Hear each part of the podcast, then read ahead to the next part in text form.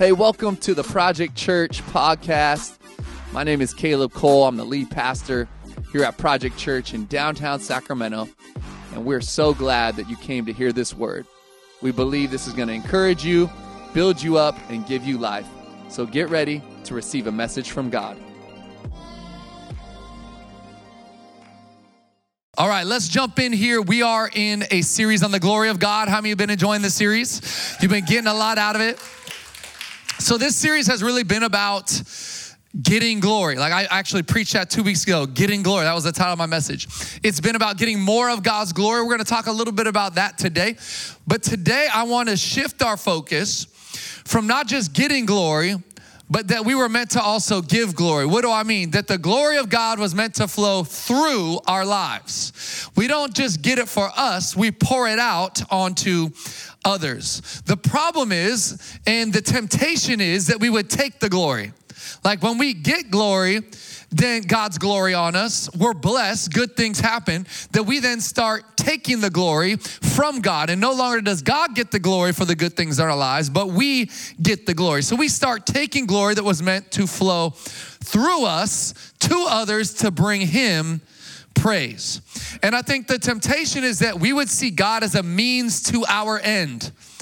Like, how can I use God to get what I want? How can I turn God into a means to my end? Here's what we need though. We need to see God as the end. Like the goal is more of God. The more eh, the goal is knowing him more and being more like him. So we can't be a church of people that steal and take God's glory. No, the water of glory must flow through us. And we can illustrate this by a river or a reservoir, right? So a river flows, but a reservoir the dam and they stop the water from flowing. I've actually swam in the Dead Sea. If you don't know, the Dead Sea is in Israel. And so I've been to Israel. I swam in the Dead Sea. The Dead Sea has the highest salt content of almost any lake in the world. And as a result, nothing can live in it. There are no animals, no fish. Everything is dead surrounding the Dead Sea. Why? Because of the content of salt. Because there's an inflow, but there's no outflow. And it's the same way with us. If we keep getting God's glory, but we never allow God's glory to flow through us to others, then we can very quickly become toxic, unhealthy, and eventually dead. And so today I want to talk to you to, about this topic, and the title of my message is the flow of glory. Look at your neighbor and say, I'm in the flow. Tell them, I'm in the flow. Actually, tell them, let's get in the flow. So listen, this series has been about getting glory. I've been talking about glory on you, but I, I don't just want the glory on me. I want the glory to flow through me.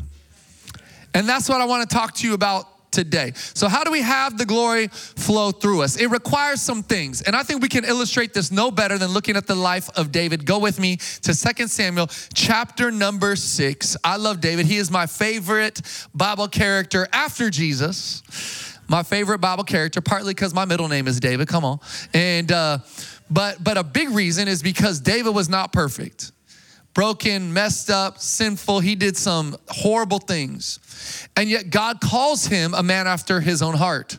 So, how could he be a man after God's own heart after the horrible things he did?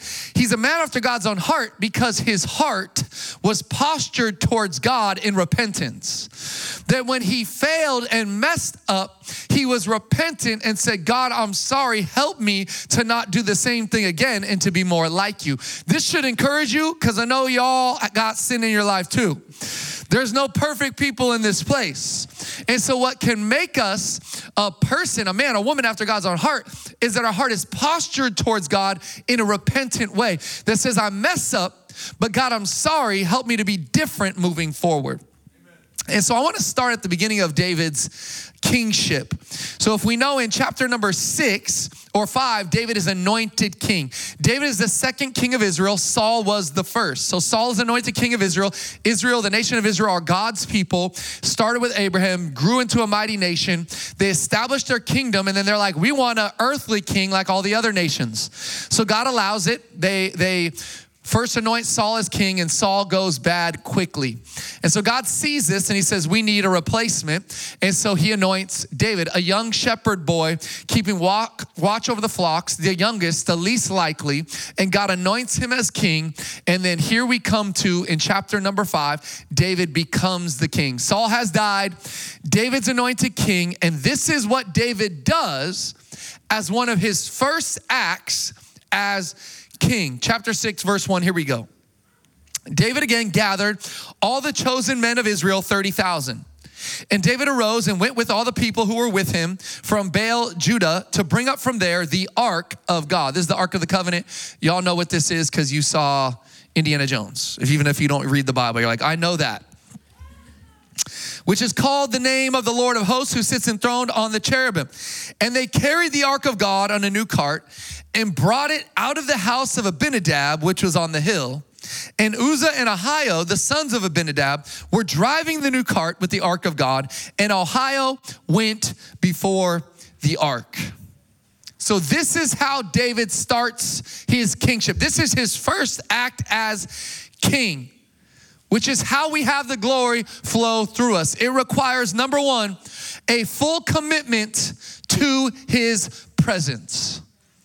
I have been hammering this point this entire series. The presence of God. Do you get it yet? Every week there is a point on the presence of God. I've been hammering this point, but we cannot see this any more so than from the life of David. What happens here? Saul is king for years. And the entire time Saul is king, he never once brings the ark into the city. All the time Saul is king, he never once brings the Ark of the Covenant into his own house or into a tent as they were instructed to do in Jerusalem. He leaves it in a random priest named Abinadab's house in the hill country 50 miles from Jerusalem. Now, the Ark of the Covenant embodied the physical presence of God. In this day, the presence God rested on this ark, rested in this ark. And what does Saul do? He wants nothing to do with it. He really never even thinks about it. The only time he thinks about it is when it's stolen by the Philistines at one point in the journey of his kingship. And so Saul leaves it in this house, wants nothing to do with it. And what is the first act that David does as king? The first act, David has just been anointed king in chapter 5. And in chapter 6, he says, We must get the ark and bring it into the city. We must put it in a tent in Jerusalem. He says, If I'm gonna be king, I'm not going anywhere without God. If I'm gonna move forward and lead, I'm not leading without God. This is for you, church. If you're leading your family, you cannot do it without the presence of God. If you're leading in your job, you cannot do it without the presence of God. If you're being a good father and mother, you cannot do it without the presence of God. If you're building a business, you cannot do it without the presence of God. David had full commitment to his presence. He is so committed that he sends 30,000 soldiers to get the ark he says, There is no way this ark will not make it. Can you imagine you're Abinadab? And you're chilling at home, and your sons are there, and the ark's in your house, and up march 30,000 soldiers. Ah, ah, ah, ah. You come out the door, and there is a sea of soldiers, spears, swords, armor. And David is there. He says, I need the ark. Bring me the ark. Bring the ark to the city center. I'm not moving without the presence of God. This series on glory, I'm talking about the glory flowing through you. I'm telling you, you cannot have the glory flow through you if you don't have more of His glory. And I believe that the reason God called us to do this series, and we've been doing it for these five weeks, next week's the final week, is because God wanted to pour out new glory on his people like never before that Project Church has experienced. He wanted you to experience his presence in a new way and in a fresh way. And some of you aren't ready for it, but God's gonna do it anyways. Why? Because he wants glory flowing through your life to every sphere and atmosphere that you walk into. And so you need fresh glory. You need more glory, but it takes a full commitment to his presence. That's why I say prioritize this place. And some of you are like, but Caleb, I know I'm a temple. You talked about it two weeks ago. I'm a tabernacle of the Holy Spirit. Like the Holy Spirit dwells with me. And so Christians will come to me and be like, I don't need to go to church to walk closely with God. I don't need to go to church to have the presence of God. And while that's true, yes, it's also not true. Because God is a God of people and he says, You inhabit my presence, but he's also a God of places. I want you to think about the upper room in Acts chapter 2. There are 300 people waiting for a week on God's Spirit to fall on them. They're gathered together in an upper room. And you know, it started with 300 and it dwindled down to 120. How many you know not everyone is fully committed to getting the presence of God? 180 people were there and they fell off the wagon in the journey of waiting on his presence. And then finally, those 120, that remnant, God falls in that place and they're filled with the Holy Spirit. They begin to speak in other tongues, prophesy, and God moves in a powerful way. You see, He's a God of places too.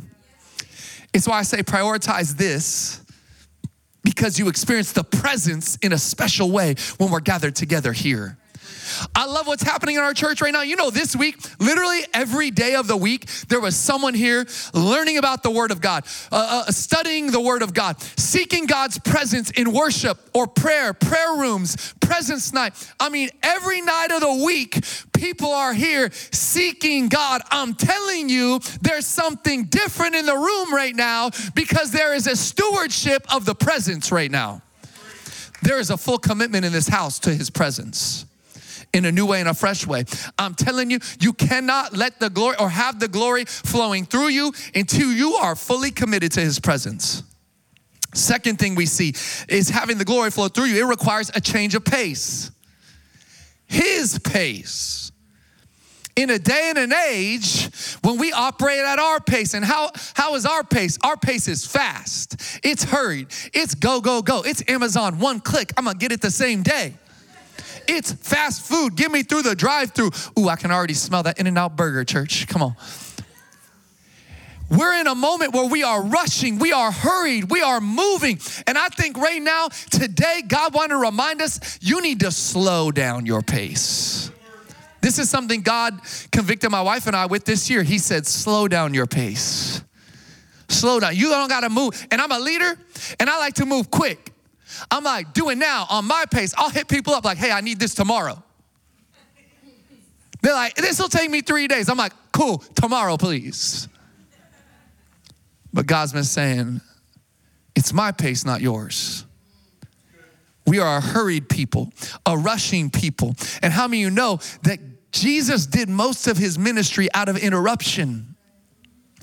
The reason you struggle with the glory of God flowing through you is because you don't have time for God to use you.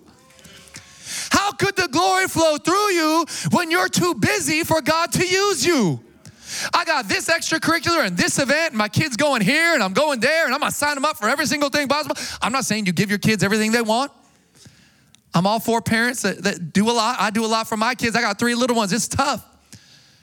But at some point, we gotta go, can we slow down?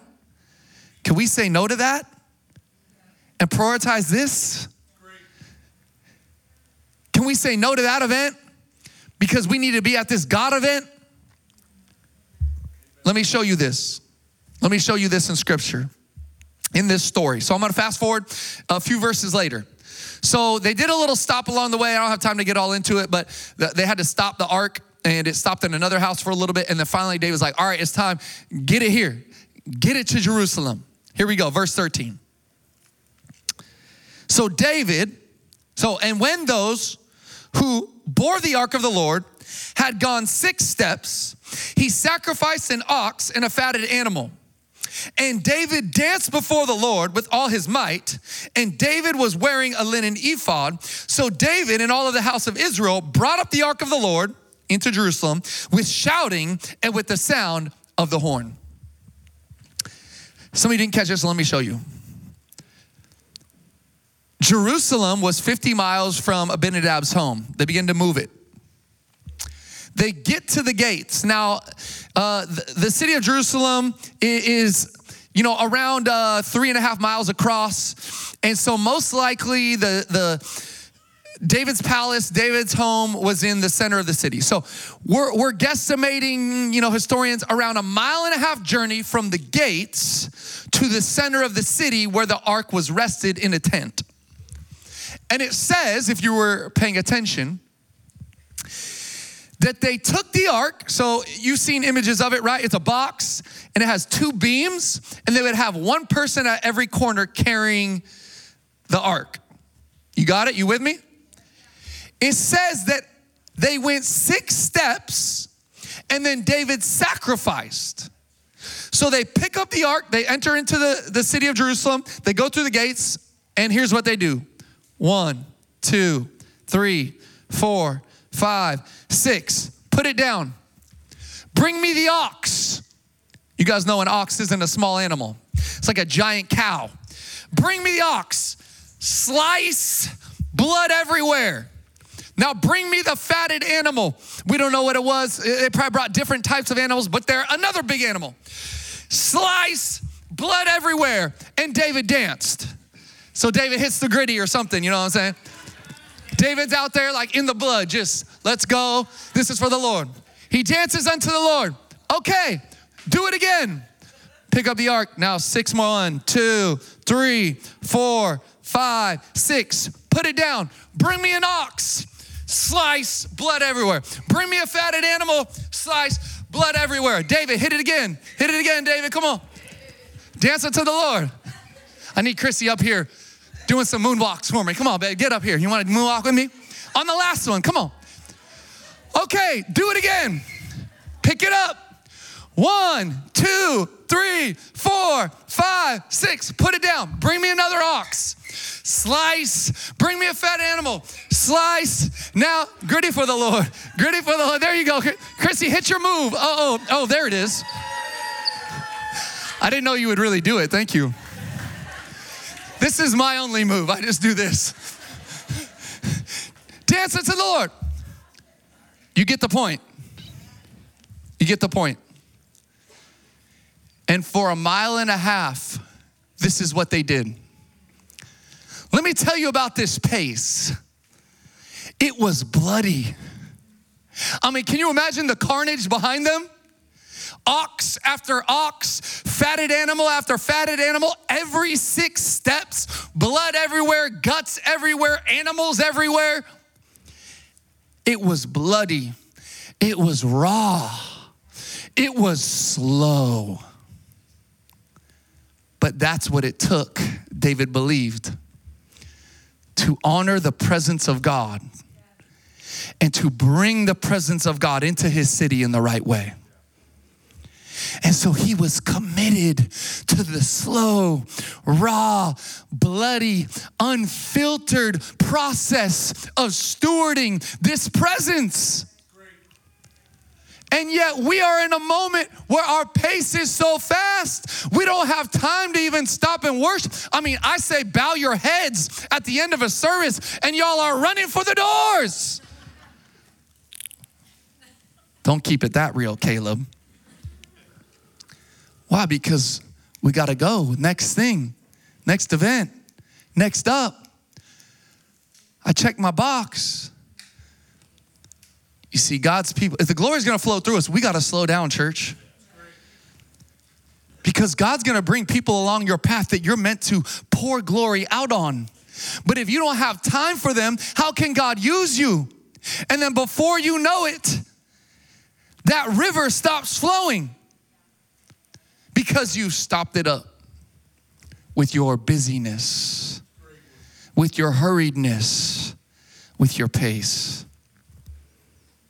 Having the glory flow through you, it requires third, a heart concerned with worshiping God more than pleasing man. The fear of man is real. You've experienced it, right? The fear of people, people might say, what people might think. I've dealt with it my whole life. My wife tells me like I'm motivated by uh, what is it? Social acceptance. I couldn't even think of what it was. What am I motivated by? I'm motivated by social acceptance. So, what does that mean? I want people to like me. I want people to accept me. I want people to, to, to feel like I'm doing great and I'm for them. And that can very quickly translate to the fear of man, to where I actually don't do what God is asking me to do because of what people might say or think about me. Watch this. We're going on just a little further in the story. Verse 16.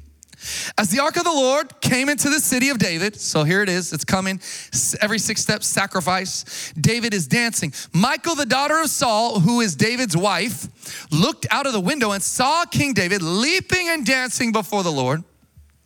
He wasn't hitting the Griddy, apparently. And she despised him in her heart. Jump to verse 20. And David returned to bless his household. And Michal, the daughter of Saul, came out to meet David and said, How the king of Israel honored himself today. If you don't know, that's sarcasm. There is sarcasm in the Bible. Oh, how the king of Israel honored himself today. You hear it? Attitude uncovering himself today before the eyes of his servants, female servants, as one of the vulgar fellows shamelessly uncovers himself. And David said to Michal, It was before the Lord who chose me above your father and above all his house to appoint me as prince over Israel, the people of the Lord. And I will celebrate before the Lord. In fact, I will make myself yet more contemptible than this, and I will be abased in your eyes. But by the female servants of whom you have spoken, by them I shall be held in honor. What was David saying? He said, Woman, you ain't seen nothing yet. You think I was doing too much there? Just wait. One version says, I will become even more undignified in your presence before the Lord. He's saying, I don't care what you think. I don't care what you say. I'm here to give praise and honor and glory to the Lord, and I will worship him in spirit and truth. I will dance and leap and prance and Griddy and run a circle around the room and wave a flag. Maybe if God asks me to do it, this is his heart's cry. A heart of worship that fears God more than he fears man. That's committed to worshiping God, concerned with worshiping God more than pleasing people. And I think about how many of us in this room, we, we come into worship and we're so dignified. We come in here and put our hands in our pockets and I'm worshiping in my heart. I'm worshiping in my spirit, Caleb. That's, that's just how I worship. And that's funny on Super Bowl Sunday because we'll, we'll leave here and we'll go to a living room with a bunch of strangers, and we'll go to a game with a bunch of people we don't know, and we will scream and yell and, and, and, and, high five people we don't even know, and dance and twirl in circles and rip our shirts off and paint our faces for people that don't know us, that will never give anything to us. We will undignify ourselves for a team, but in the presence of God, uh, I'm just worshiping in my heart. And some of you are like, "What, Caleb? I didn't grow up in church. Like, like uh, I don't come from a culture of like expressiveness. I don't care." I need to teach you right now. What does the Bible say? The Bible says to clap your hands to the Lord. It says to shout unto God with the voice of triumph. It says to dance, to sing, to praise, to lift holy hands in the presence of God. So I worship with my body because the word tells me to, not because the pastor told me to. I do it out of obedience.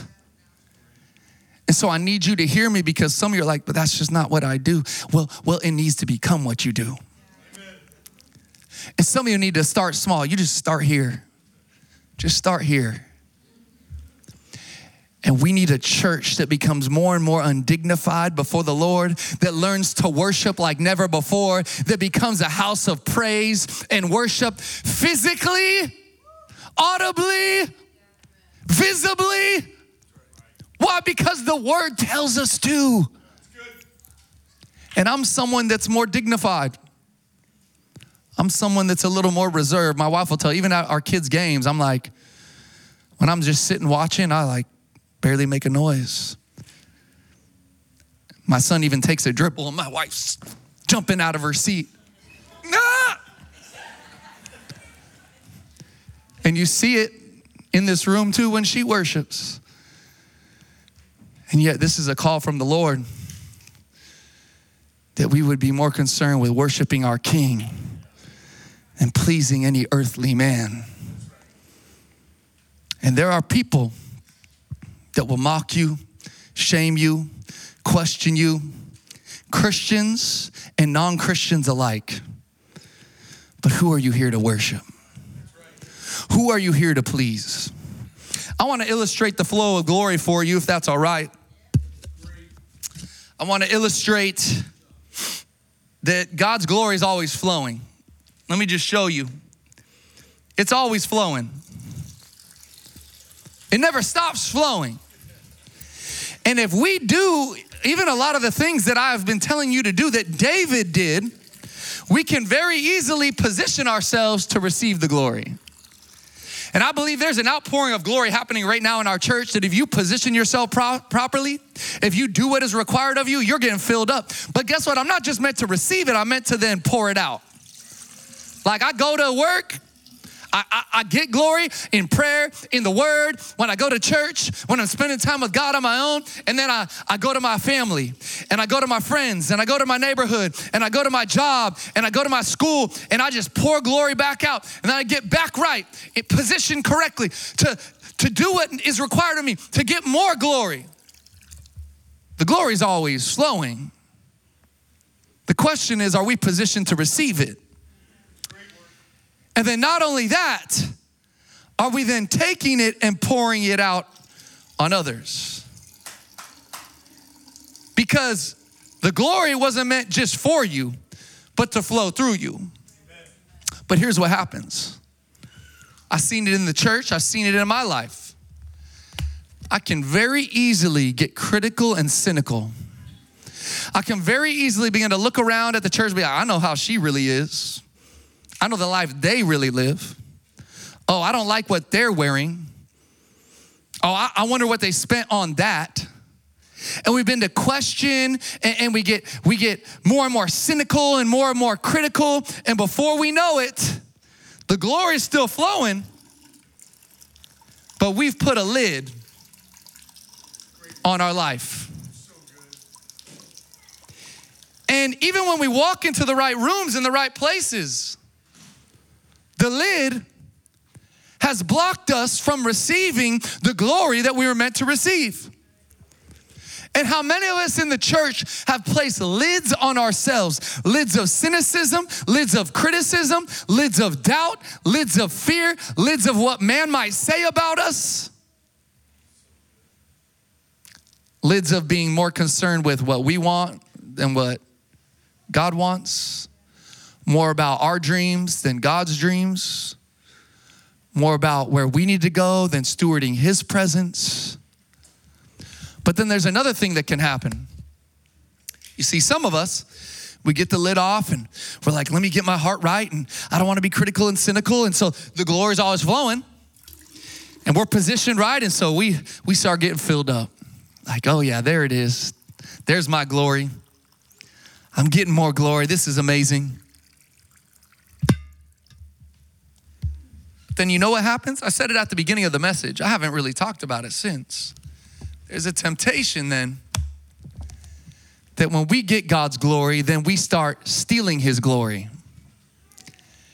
We start saying, I built that, I accomplished that, I'm successful.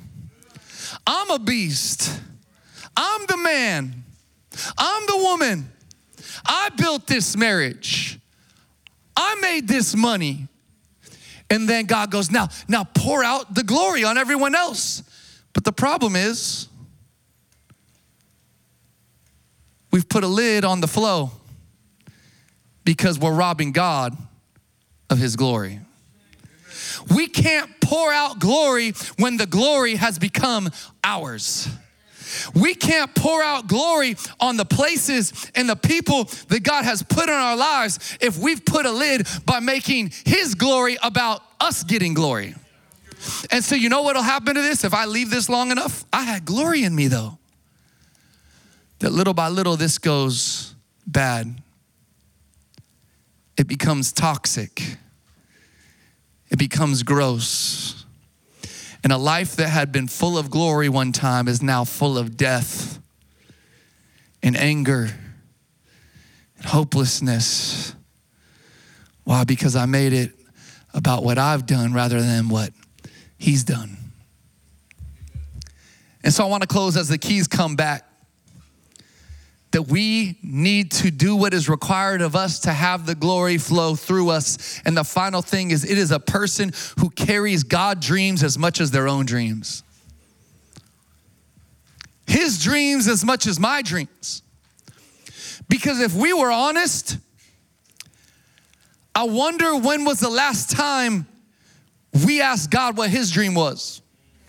Because most of us are always asking God to bless our dreams to bless what we put our hand to, to bless what we're trying to build.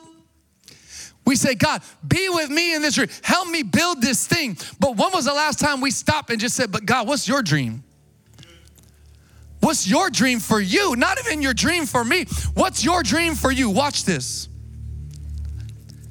Very next chapter, chapter 7, we'll read verse 1. David.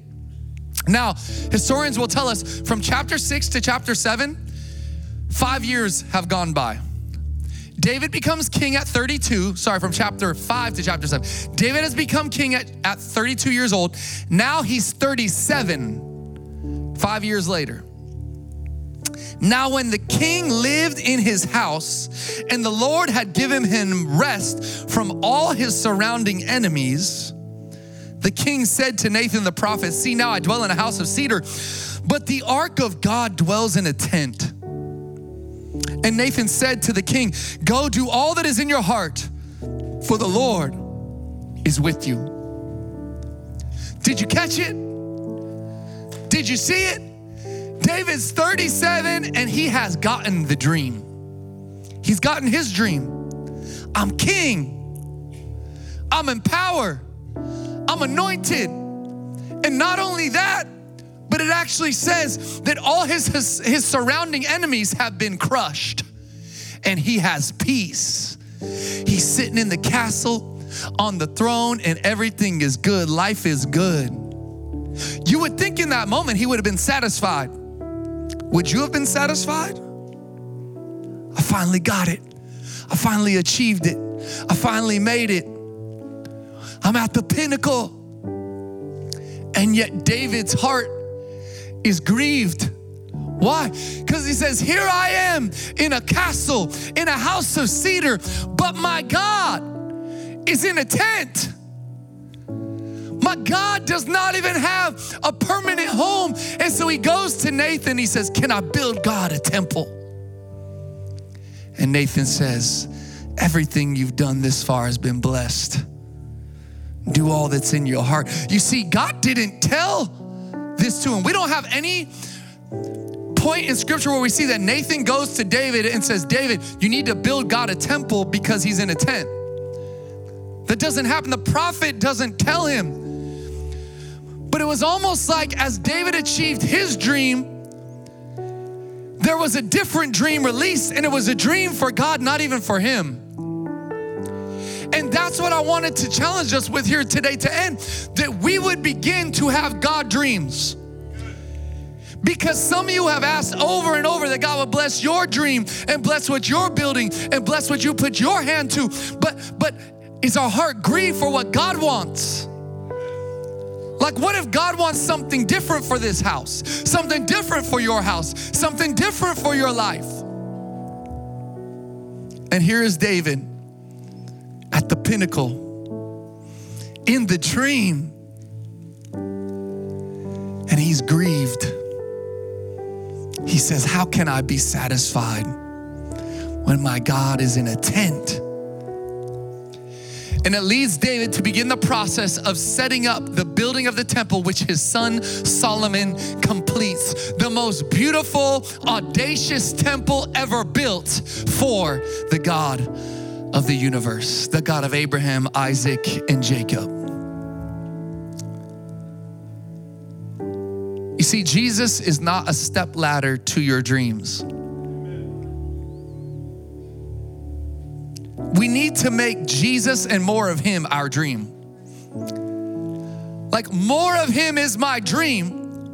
And then He calls me to go out into the other dreams I have and the other spheres I've been called to, and I carry the glory, and the glory flows through me. You see, we got to remove some lids and we got to begin to pour out. Some of you are all about receiving, you need to be about giving. You're all about taking, you need to be about pouring. Not only that, but the glory's flowing. And I just got the sense, even today, that God is gonna pour out His glory in a new way in this place. Like there is more glory for you than you've received, and that's the word I just got. You see, this happened to me just this last weekend. I was in San Francisco for a prayer conference, and I, I went on a Friday by myself. Chrissy had another thing going on, and so I, I was by myself there, and, and I kind of spent the whole day by myself. I'm sitting in on these workshops and these services, and I even had dinner by myself. And uh, and I went that night to the final service, and the message was preached. And during the message, the pastor said something. He said, I believe there's gonna be a gift of tears released in this place. And I was like, oh, that's nice for someone. And God said, that's gonna be for you.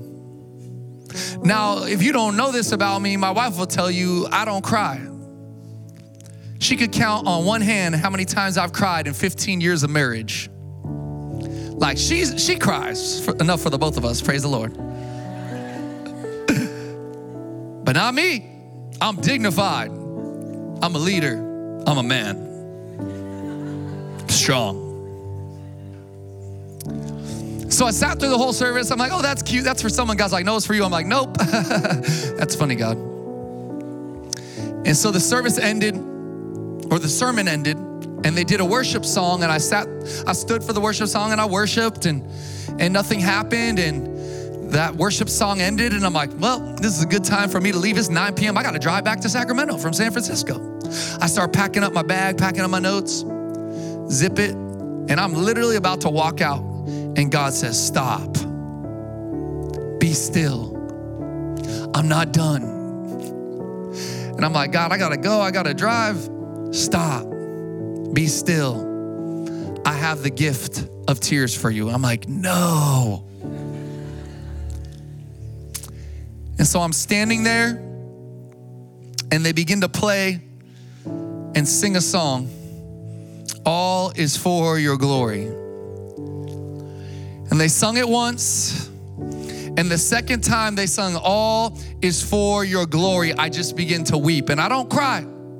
And I was trying not to cry. I'm holding it back, like, no. And I began to cry, and I couldn't stop crying. And I cried through the whole song. And I felt like the Lord was saying to me and said to me right then what He wants to say to you right now. He said, Caleb, you thought you'd experienced everything I had for you, but you've barely cracked the surface. Like you thought you had experienced all the glory that you could ever experience. But I want to pour out something new, something fresh. I got a fresh infilling of glory for your life. And you're going to experience things this year like you've never experienced. And when I experience greater glory, I can pour out greater glory. And so some of you are not in the flow of glory because you're not experiencing fresh infilling of His glory. And so we're going to sing that song right now, if that's all right. And as we sing that song, here's what I believe it already happened in the last couple services that the gift of tears is going to be released on somebody in this place. A gift of prophecy is going to be released on someone in this place. The gift of tongues is going to be released on somebody in this place. A new dream is going to be released on somebody in this place. A God dream is going to be released on somebody. Why? Because there is greater glory coming for His church this day and, and next week and this year than ever. But are we willing to do what is required of us to receive greater glory? For some of you, it's just going to be to, to stay as we sing.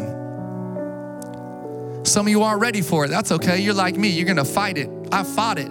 But how many of you know you can fight God as much as you want, but He always wins? You've been fighting God, some of you in your faith journey, but He's gonna win because He's pursued you to this moment in this place on this day. And some of you need to surrender your heart to Jesus for the first time. So, would you bow your heads with me across this room? You're in this place, you say, Caleb, that's me actually. I've been fighting God, I've been running from God. I tried to do it my way in my strength, but today I'm ready to surrender my heart to Jesus Christ. Jesus is the dream. More of Him, Him as your Savior, Him as your forgiver, Him as your Redeemer, Him as your Lord. So if you're in this place and that's you've been fighting God, but you're ready to surrender your heart wholeheartedly to Jesus, I want you to lift your hand. Come on, right now, put it up if that's you. Yeah, I see the hand. I see the hand. I see, I see, I see, I see, I see. Hands going up in the room. Come on, come on. That's what it's about. Put your hands down. Pray this with me. Everybody in here, say this with me. Say, Jesus, you are the dream. I want you to forgive me. I want you to change me. I want you to transform me. Take away my sin. Make me new. Today, I surrender my heart, my life, all that I am to you, the Savior and the King. In your name, Jesus. Amen. Amen. Stand, stand your feet. Stand your feet. Here's what I want you to do. I want you all to put your hands out like this, like you're going to receive. Put your hands out. We're not going to keep you long. I know there's a game. It's not till 3:30. You're good. I want us to receive something. And so right now in this place with hands open, I want us to receive a new measure of glory in this place. I don't know what it's gonna look like. I don't know what it's gonna feel like. I don't know what you're gonna experience, but there's gonna be something unique if you're open to it if you lay aside your cynicism and your criticism and your doubt and your fear, and you just go, God, I'm, I'm here and I'm ready to receive. So, Lord, right now, with hands lifted, with hands postured, ready to receive, I pray for a release of glory in this place. God, the gift of tears begin to flow. God, the gift of prophecy begin to flow. God, the gift of spirit. Some of you that pray in a prayer language, a Holy Spirit prayer language, you haven't done it in a long time. I want you to begin to speak in other tongues, to begin to pray in other tongues as the Lord gives you utterance. Oh Lord, release glory. Release glory. Release glory. God, release forgiveness, God. Some of us that have hated ourselves, today we're gonna begin to love what you made us to be. We're gonna begin to love even the worst parts of us, God, because you redeemed them and you made them and you died for them. God, release glory in this place. We need to be filled up.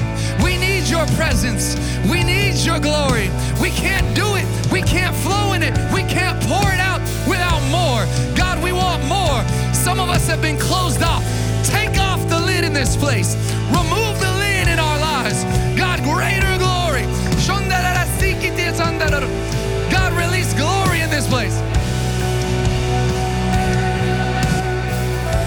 Hey, thanks so much for tuning in to the Project Church podcast. We pray and hope that this message encouraged you, built you up, and gave you life. We want to ask that you would invest right now in what God is doing here in downtown Sacramento. We've just recently moved in to our all new building in the waterfront, Old Sacramento district. We want to ask you if you'd like to give, you can go to projectchurch.com forward slash give to invest. Let's see all that God can do through us.